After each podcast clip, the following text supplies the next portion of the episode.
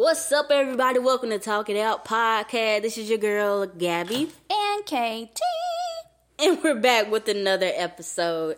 Thank you guys for checking out our last one about AOC. It's been really making rounds. If you ain't checked that out, make sure you do. Um, today we're going to talk about uh, an interesting article that I found in the Washington Post about how black people, black Americans, are significantly more charitable than their white counterparts. And uh, I thought this was an interesting article because you know there's always this been this myth that black people don't tip, white people give more to charities, yada yada yada. I'm just gonna read a quick quote about it, and uh, we're gonna talk a little bit about it. So, according to the Washington Post, white families have the highest level of median family wealth. $188,200 compared with the black family's median wealth of $24,100 according to the 2019 Federal Reserve. When it comes to charity though, between 2010 and 2016, white philanthropy remained consistent at 2% of their median wealth. Black families, by contrast, contributed 6% of their Jeez. median wealth to charity in 2010. That rate jumped up to 11% in 2013 and dropped back to 8% in 2016. Jeez. So. So what is that? Can you condense that for us and basically tell us what that means, or what does so we're just saying white people have obviously astronomically more money mm. than uh, black people. About, I mean, we can do the math. Um, but black people give more and have less, and I think this really goes back to the main thing, which is that. Uh, there's race plays a factor, but also just as far as class goes, right. poor people in general, working class people tend to give more to uh, charities and in their own way, whether it be the church, whether it be uh, Direct a little organization, yeah. a little uh, you know like a food drive or car wash, whatever, more than their white counterparts, and we can we can uh, attest to that. Well, not personally, but I know my um cousin during the the summer she worked for a driving service that delivered groceries. And she said that she would go to these million dollar houses in the white folks neighborhood. And that she would deliver like hundreds of dollars worth of groceries. And they would give her like a two to five dollar tip. And she'd be like what like she got to the point where she hated going there. But then when she went to the predominantly black neighborhoods, mm-hmm. like she got 10 20 dollars a lot of the times. But okay, so so why do you think that is? Like from the class part, and I think I'll talk about the race part. Yeah, so from the class part, I think it's because we as uh, poor people we basically we know the struggle, right? So we know how hard it is to be working at a a, a 40 hour a week job, having to do the like the most for for the bare minimum amount of pay, right? So even for little things like, you know, people at Kroger who are delivering your groceries to your car if you do a pickup or something like that. Uh, even though it's not required to tip, a lot of poor people uh, and people like me, we we always try to provide, you know, some extra funds or like a tip to people.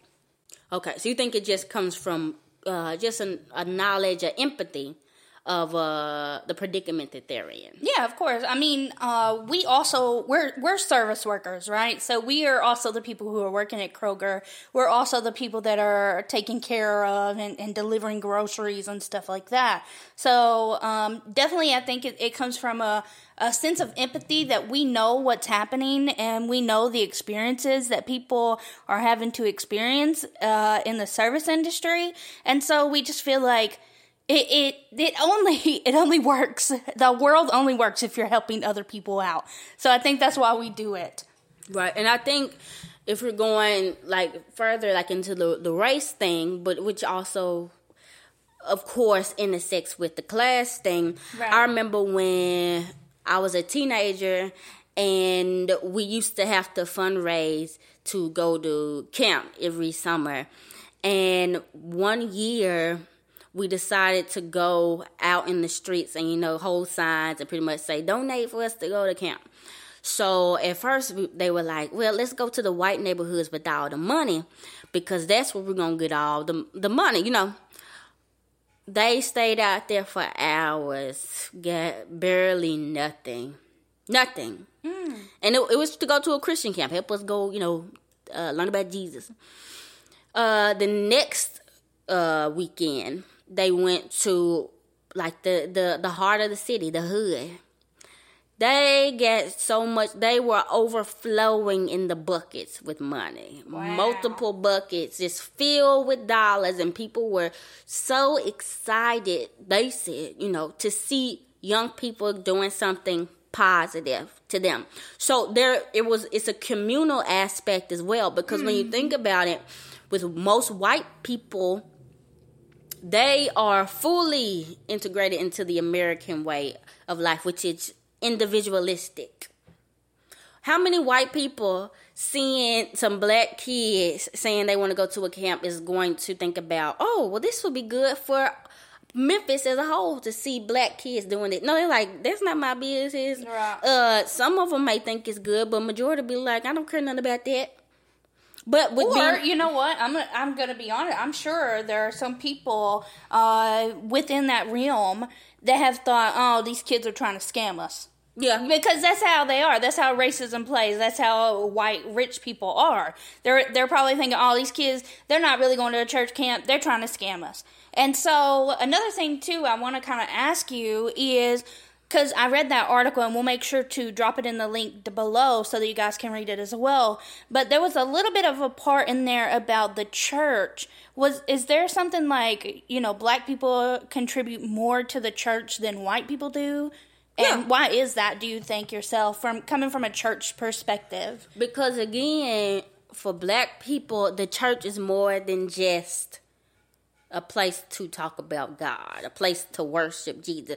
The church is a community, the church is family, mm-hmm. which for a lot of people, white folks in church, I'm sure it's like that as well, but definitely so for black people in the black church because that is a place where you can be free and be black. And you know you ain't got to worry about the white folks and and uh, code switching or whatever. You can just enjoy yourself or whatever. So it it plays a bigger significant part. So because people are invested in that they're going to be more likely to give and in order to see that establishment continue to thrive. And um you know it, it all plays a part into that communal uh the affinity for community and and wanting to be around like-minded people and you know just your love for black people and just and and I mean we we dog churches all the time. We dog the televangelists and stuff like that. But Every church ain't like that. And a lot of these black churches are doing stuff for the community. So in those instances, it's like, well, if I give to the pastor or whatever, they'll be able to distribute the funds and help with whatever they got going on with the youth or whatever. Right. So, yeah. I'm trying to think, like, even for myself, like, I think this this conversation kind of uh, decides for us, or or kind of puts us into the thought of why we say uh, direct action is so so so important to us. It's because literally with without each other we're nothing okay mm-hmm. without each other without me without uh, gabby without you who's listening we we're nothing uh, and really, direct action is the only way that we're going to be able to to get anything done in this community. We can't be we can't be individualistic. You know, we got to be a community, and we've got to have things where it's all of us together. If I get a cookie, you're to get a cookie. If Gabby gets a cookie, I'm to get a cookie, and then you'll get a cookie. We all got to be in this together. And so, I guess this is kind of uh, my way to say, like, if you are out in the pandemic right now and you have the extra funds, if you are a leftist who has extra funds, if you are a conservative listening to this and you have extra funds, provided. There is always something going on on the internet where people are crowdsourcing their health care, people are crowdsourcing uh, their rent, people are crowdsourcing everything. So I definitely think, I mean, we even have uh, your friend. Sam, yeah. Sam, who we put on our uh, at Talk It Out podcast on Twitter, re- or no, not Twitter, but Instagram recently. So if you guys do have extra funds, definitely go and provide some inf- or some funds to them because they definitely need it. They're a black queer person, so uh, yeah. Okay, and back to the direct action. Again, what is direct action? Direct action is like actively doing something to help your community. Uh, so because those those are two important and integral parts of it. Like we we love the Black Panther Party most aspects, not all of it, not the misogyny, not the homophobia, and all that stuff. But we do love the aspects of they were all about educating the people, organizing the people, but also providing direct action to address their material needs right now. Right. It's, the it's material need is down. that they are people are hungry. Material need is people need clothing, people need housing, all that stuff. So they did the best they could to provide that for people so that people can be in a better place to actually learn that information and actually give a crap about it. Because, I mean, we got folks getting evicted right now. But there was just somebody in Memphis that got evicted in the cold uh, yeah. uh, today. And what's the use of me over there trying to pass out some some Mao pamphlets and some communist pamphlets if folks ain't got no house? So definitely we got to put our money together and and help each other. And also stop being so snobby because here's the thing about it. What do you mean people are snobby? Become like leftists. Okay you get all these people. I'm a real communist i'm a real socialist whatever. And they'll clown neoliberal like pastors or whatever or organizers whatever. And it's like these some of these neoliberal organizers they politics may not be all the way there, but dang it, they getting folks coats. They making sure people have food. They trying to provide people with services so they'll have keep their lights on. Like at least they doing something. Yeah. These folks watching them, they over here just talking stuff every day. But it's like, are you actually helping to address the material needs of people in your hood? That that here's the thing that people like Vaush who, who comes from money.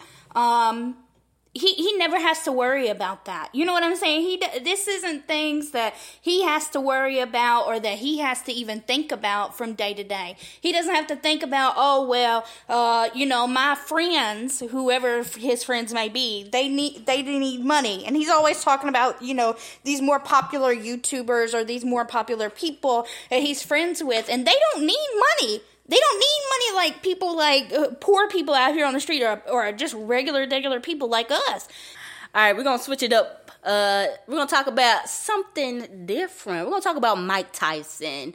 So last night I saw this incredible video by this new up and coming YouTuber named FD Signifier.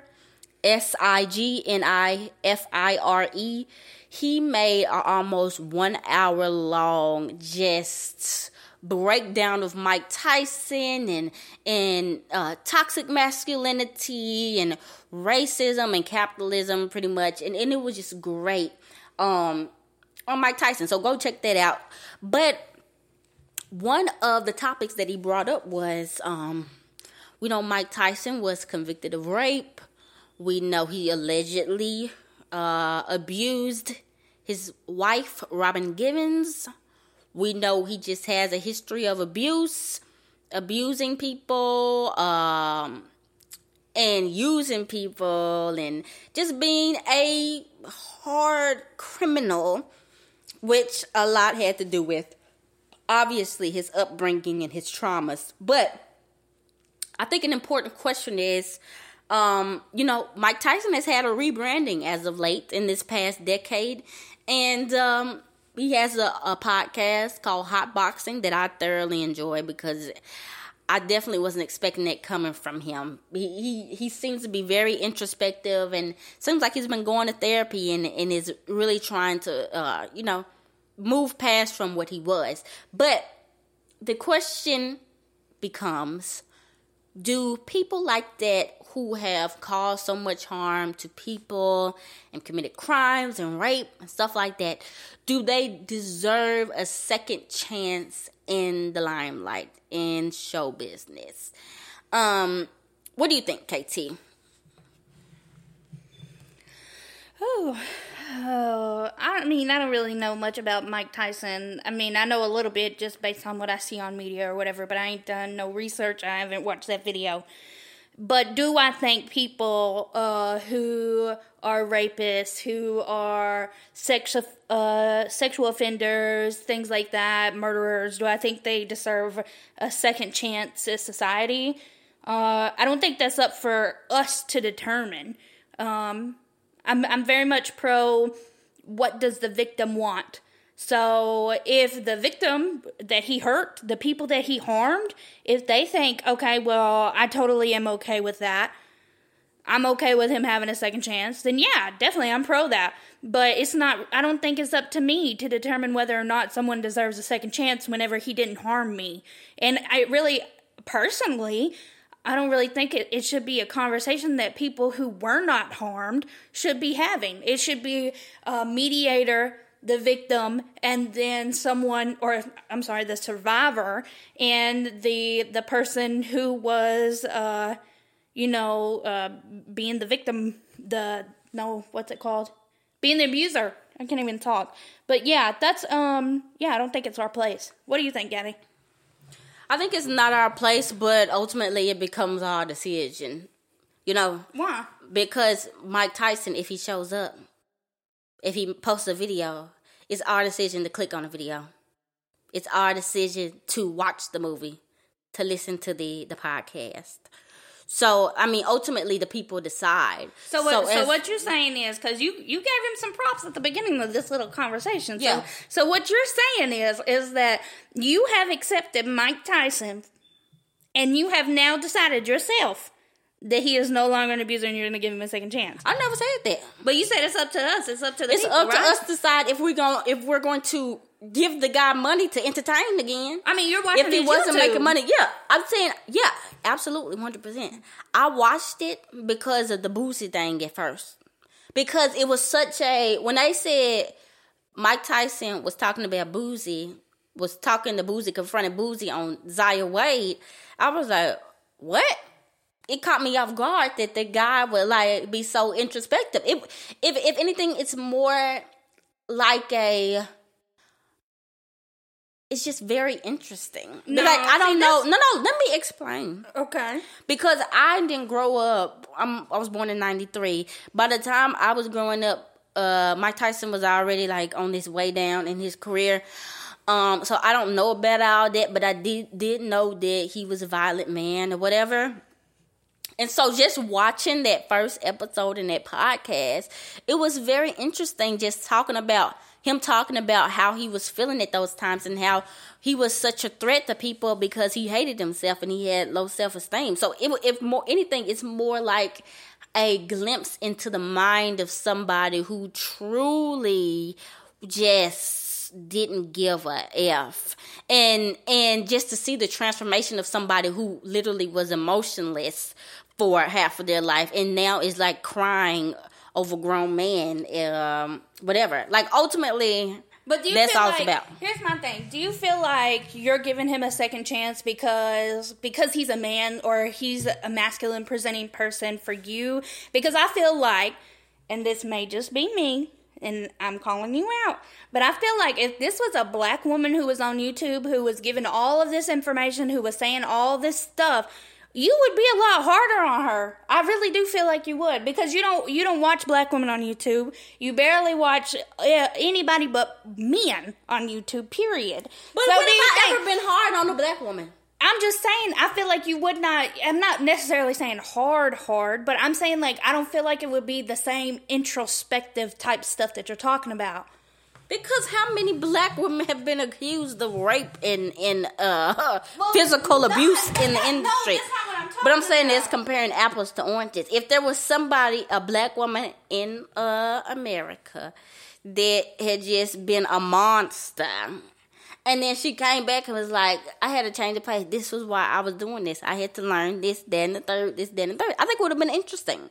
I think I would have. Do, do, you think you would have said, oh, well, that's really introspective of that person? Yeah, if that kind of be. But but thank God, there, there ain't too many black women that's doing that stuff. Yeah, thank God.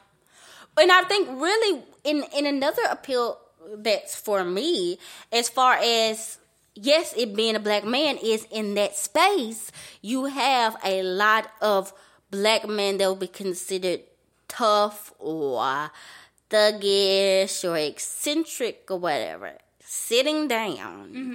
and talking about their feelings 100%. It ain't, it ain't, I mean, there's all this other stuff too, but they're literally, it's not just no, on some gossip stuff Mike Tyson is having them actually talk about some real deal stuff. And it's interesting because you don't care that. You put it on the Breakfast Club and yeah, it's all true. about who didn't had sex with who, who beat up who, who got beef with who. And it's like this is a time for you you hear another side of people that you ain't never heard before. And, it, and it's, it's interesting. Like I saw the Dennis Rodman one, and mm-hmm. he was mm-hmm. talking about wanting to jump out of a plane, and like with no parachute and to see if God would catch him and just saying how he sometimes he's scared to be alone because he don't want to uh, think let them thoughts come in his head of all the regrets of all the bad stuff he done. It was just it was interesting. I mean you don't you don't hear that. Now, obviously Mike Tyson still has a woman problem. Because you can tell that in the podcast, and ain't no women coming on that show. And I, but I and I wish there was more women shows like that um, with celebrities and stuff like that well, too. people would say, uh, people could probably say that it was Jada Oh no! I know, but that, that show is awful. Like I just feel like it's because she's but here's she's my thing. Fake, no, fake but here's my thing. That's what I'm trying to say. Like it's income, I feel like it's kind. of It kind of is at least at least just based on what you're telling me. I have never watched or heard either one of them. Exactly. But I'm just saying, like both of them are a show where you supposedly talk about your feelings and you come to realizations or whatever. And so, with that being said are you, you with Jada? We're kind of looking at it like, oh well, women are supposed to do that, or oh well, that, that's no. kind of gossipy, and we don't want to hear this catty blah blah blah. No, but with Mike Tyson, it's no. like, well, that's a man. Here's the deal. You said you ain't seen neither one of them. No, Jada, Jada's Red Table Talk is pretty much the PR place where people who done something bad come on there, and she just lets them talk for ten hours to to reshape their She doesn't ask them questions. She does, but I mean, it's so mainly no, no, no, no, no no, no. It's you won't have to watch it first of all. But Jada, like she had that white girl there. People go on there when they done done something bad on social media, and they can kind of be like, "I'm a person too," and cry, whatever.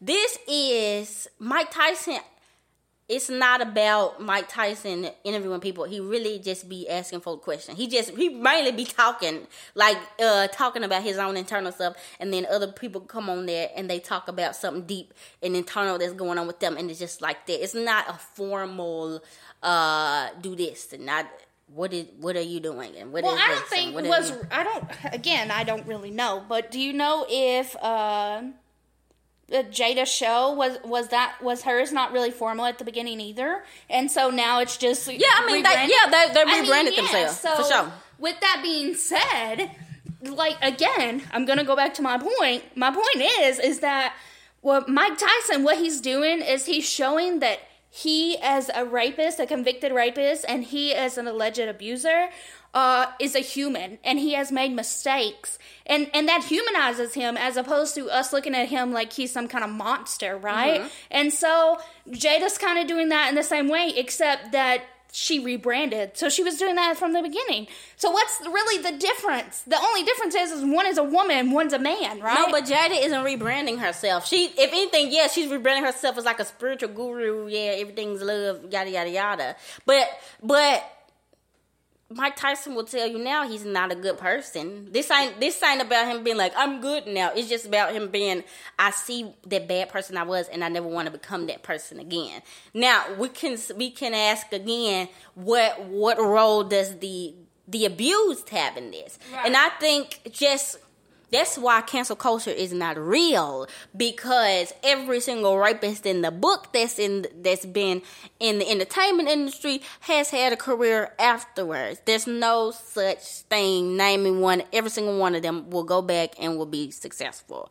And the accusers come out we were just talking about Usher's uh, accuser. Oh yeah, yeah, the uh, woman. Uh, I don't remember her name. Yeah, but they they come out and they get attacked, attacked, attacked, attacked, attacked for the rest of their lives, and the and the singers get to go and do whatever, and the actors and whatever. So definitely, I think there be, needs to be more grace to that. Now, Mike Tyson still says he did not rape the lady, so that's that on that. But as far as when we deal with stuff like this, I do think before these uh, entertainers are allowed to get a platform again, they need to consult with the abused or somehow get in contact with them. But people don't care. What are we talking about? We're talking about a utopia place where people care about women, people care about abusing. Folks don't care don't about, care about that. that. No, they don't care about us we really just we re- now we talking about like in our communities we're like we need accountability. We need yeah. to you need to deplatform and we see these small places that's where you're gonna get canceled at because we care about our people and we care about our community. We're not gonna let you continue to abuse and continue to be trash. Now society as a whole and capitalism?